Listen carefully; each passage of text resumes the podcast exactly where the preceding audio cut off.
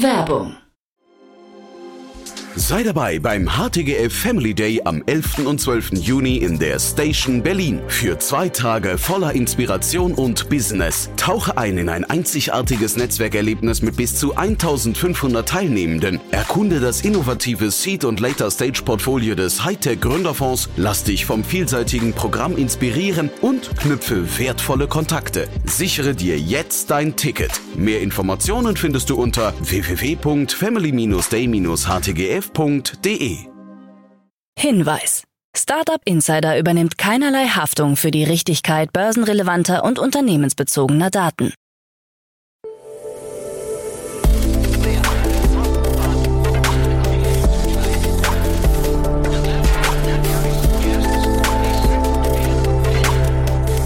Startup Insider Daily. Morgen Update. Einen wunderschönen guten Morgen und herzlich willkommen zu Startup Insider Daily in der Morgenausgabe. Es ist Dienstag, der 5. September. Ich bin nicht Nina Weidenauer, ich bin nicht Kira Burs. Mein Name ist Jan Thomas und ich freue mich außerordentlich, heute ausnahmsweise mit euch in den Tag zu starten.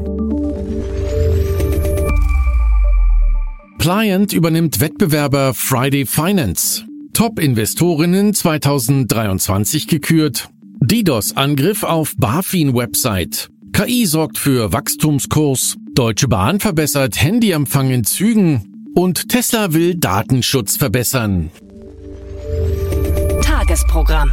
Ja, bevor wir jetzt näher auf die Themen eingehen, lasst uns noch kurz einen Blick auf das heutige Tagesprogramm werfen. Nach dieser Morgenausgabe geht es nämlich weiter mit Investments und Exits. Ihr wisst ja, wir begrüßen hier jeden Tag die wichtigsten Investorinnen und Investoren aus Deutschland, Österreich und der Schweiz und sprechen über Finanzierungsrunden und über Exits. Heute zu Gast ist Otto Birnbaum von Revent und wir haben zwei richtig coole Themen besprochen, nämlich zum einen ein SpaceX-Unternehmen namens Reorbit und wir haben über Speak gesprochen, ein KI-geschütztes Lernprogramm. Super Themen, muss ich sagen. Um 13 Uhr geht es dann weiter mit dem Interview mit David Schneider, dem CEO und Founder von Qualifies und dann um 16 Uhr geht es weiter weiter mit einem weiteren Interview, nämlich mit Philipp Hüning. Er ist der CEO und Co-Gründer von der Logistikbude. Beides Themen, die wir hier neulich schon im Rahmen von Investments und Exits besprochen haben. Dementsprechend sehr, sehr hörenswert. Aber weitere Details dazu gleich nach den Nachrichten. Heute gelesen von Frank Philipp. Startup Insider Daily. Nachrichten.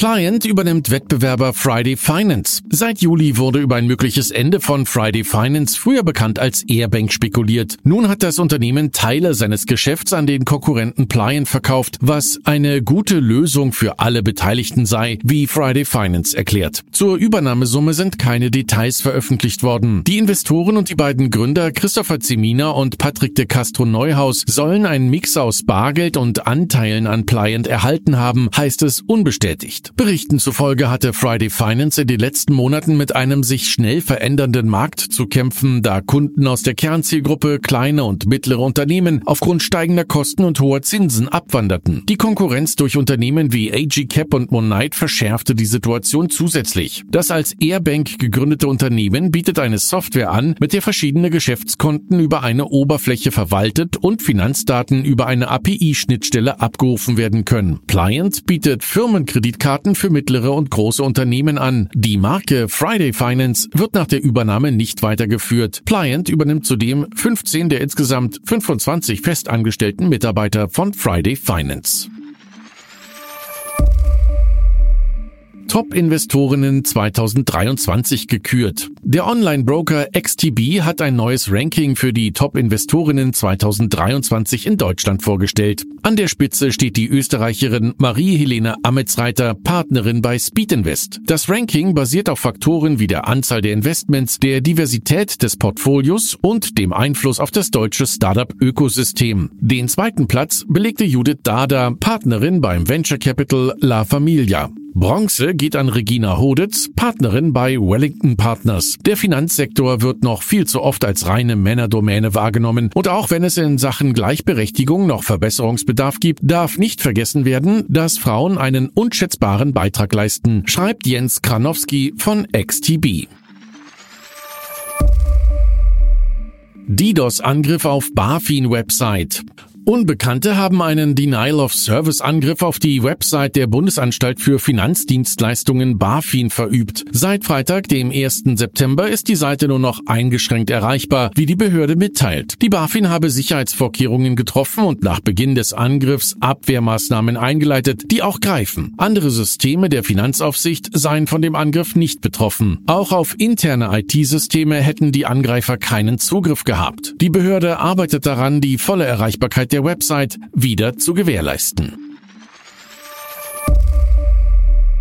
KI sorgt für Wachstumskurs. Laut einer Prognose des ECO-Verbands der Internetwirtschaft wird der Umsatz der Digitalbranche bis 2025 auf rund 280 Milliarden Euro steigen. Verantwortlich für das Wachstum sollen neue Entwicklungen im Bereich der künstlichen Intelligenz sein. Die bisherige Wachstumsprognose für die Jahre 2020 bis 2025 korrigieren die Analysten leicht nach oben. Sie gehen nun von einem durchschnittlichen jährlichen Wachstum von 14 Prozent aus, zuvor waren es 12 Prozent. Deutschland kann jetzt seine Innovationskraft unter Beweis stellen und mit künstlicher Intelligenz mittelfristig deutliche Wachstumseffekte generieren, sagt ECO-Vorstandsvorsitzender Oliver Süme.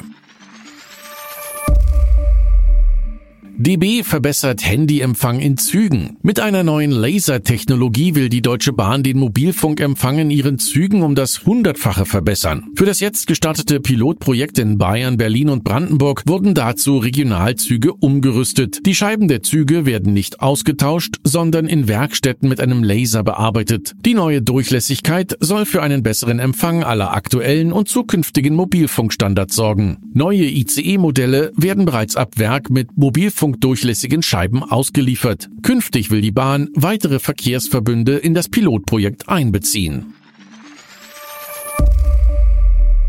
Tesla will Datenschutz verbessern. Aus einer internen Mitteilung an Mitarbeiter geht hervor, dass Tesla künftig beim Datenschutz nachbessern will. Unter anderem sollen die Zugriffsrechte auf interne Systeme stärker kontrolliert werden, heißt es. Derzeit soll noch jeder Nutzer mit einer gültigen Tesla-E-Mail-Adresse automatisch Zugang zum IT-System erhalten. Die automatische Anmeldung werde nun auf Wunsch der Rechtsabteilung deaktiviert. Der Zugang müsse nun beantragt werden. Derzeit beschäftigen sich mehrere Datenschutzbehörden aus Europa und den USA mit einem Datenleck bei Tesla. Dem Handelsblatt wurden im Mai 2023 mehr als 100 Gigabyte Daten mit teils personenbezogenen Informationen zugespielt.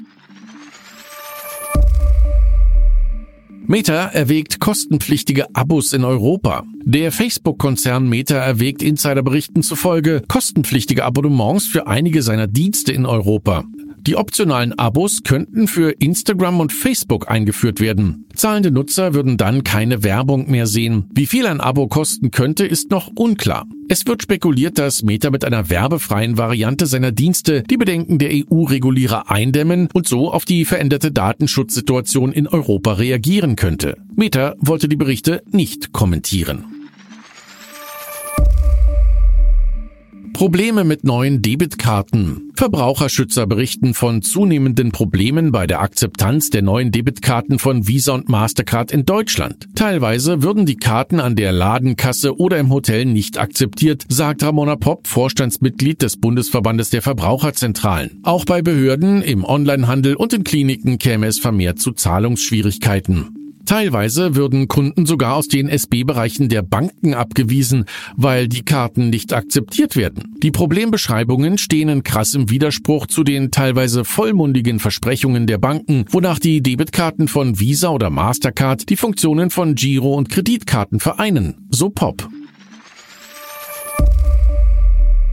China kündigt weitere E-Commerce-Parks an. Das chinesische Handelsministerium will noch in diesem Jahr weitere E-Commerce-Parks als nationale E-Commerce-Demonstrationsbasen einrichten. Wo genau diese entstehen sollen, wurde nicht bekannt gegeben. E-Commerce spiele eine entscheidende Rolle für die chinesische Wirtschaft und die zukünftige Entwicklung des Landes, so der stellvertretende Handelsminister Chen Chung-yang. Chinas digitale Wirtschaft habe im vergangenen Jahr 41,5 Prozent des Bruttoinlandsprodukts ausgemacht. Die mit E-Commerce verbundenen Branchen hätten rund 70 Millionen Arbeitsplätze geschaffen. Acure 8 erhält weitere 25 Millionen US-Dollar. Das InjureTech Accure 8 hat eine neue Finanzierungsrunde in Höhe von 25 Millionen US-Dollar abgeschlossen. Damit steigt die Gesamtfinanzierung auf über 60 Millionen US-Dollar. FinTLV ist als neuer Investor eingestiegen.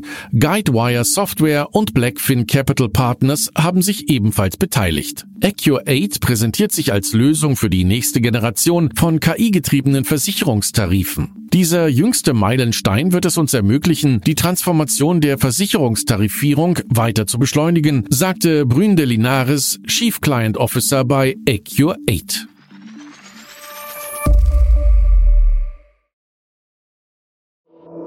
Startup Insider Daily. Kurznachrichten. Das Londoner MedTech Jude hat in einer Seed-Finanzierungsrunde 4,24 Millionen US-Dollar erhalten. Das Kapital soll das auf Blasengesundheit spezialisierte Startup bei seinen internationalen Expansionsplänen unterstützen, insbesondere mit Blick auf den US-Markt. Der nigerianische Banking-as-a-Service-Anbieter Anchor hat eine Finanzierungsrunde über 2,4 Millionen US-Dollar abgeschlossen. Neben den bestehenden Investoren Y Combinator und Build Ventures haben sich neben Rebel Fund auch Goat Capital und Founders X beteiligt. Das Unternehmen ist einer der wenigen BAAS-Anbieter auf dem nigerianischen Markt. Vier Astronauten an Bord einer SpaceX Crew Dragon Kapsel sind nach 17 Stunden vor der Küste Floridas auf Grund gelaufen, nachdem sie von der internationalen Raumstation abgedockt hatten. Die Rückkehr markiert das Ende der Crew 6 Mission von SpaceX und war die erste Landung auf amerikanischem Boden seit Mai 2023.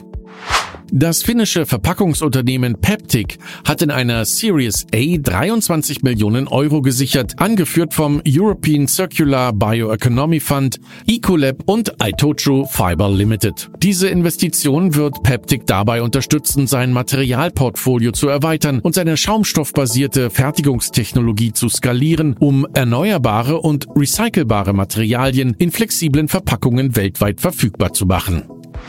Das Bundesverkehrsministerium fördert die Installation von Elektroauto-Ladestationen mit Solarstromanlagen und Speichern in privaten Wohngebäuden. Das Förderprogramm startet am 26. September und bietet einen maximalen Zuschuss von 10.200 Euro pro Projekt aus einem Gesamtbudget von 500 Millionen Euro.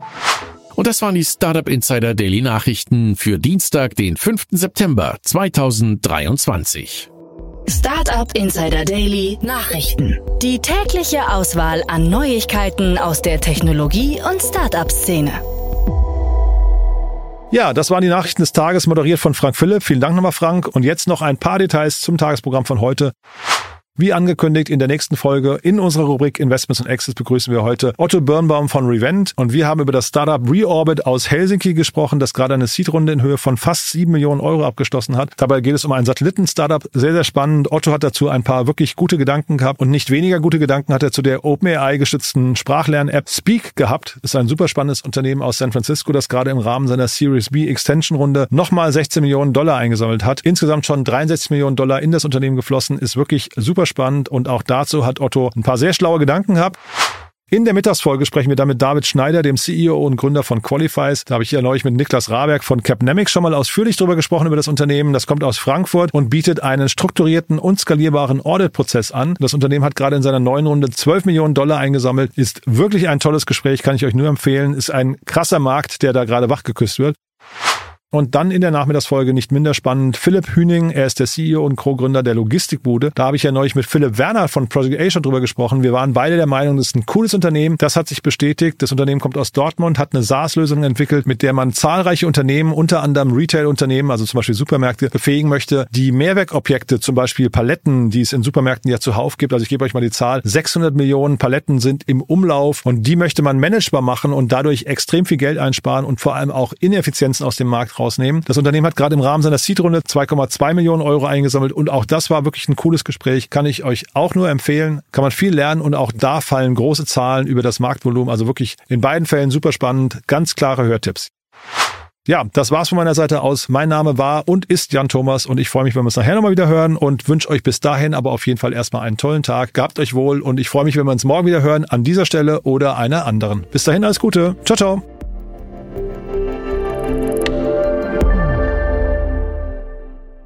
Diese Sendung wurde präsentiert von Fincredible. Onboarding made easy mit Open Banking. Mehr Infos unter www.fincredible.io.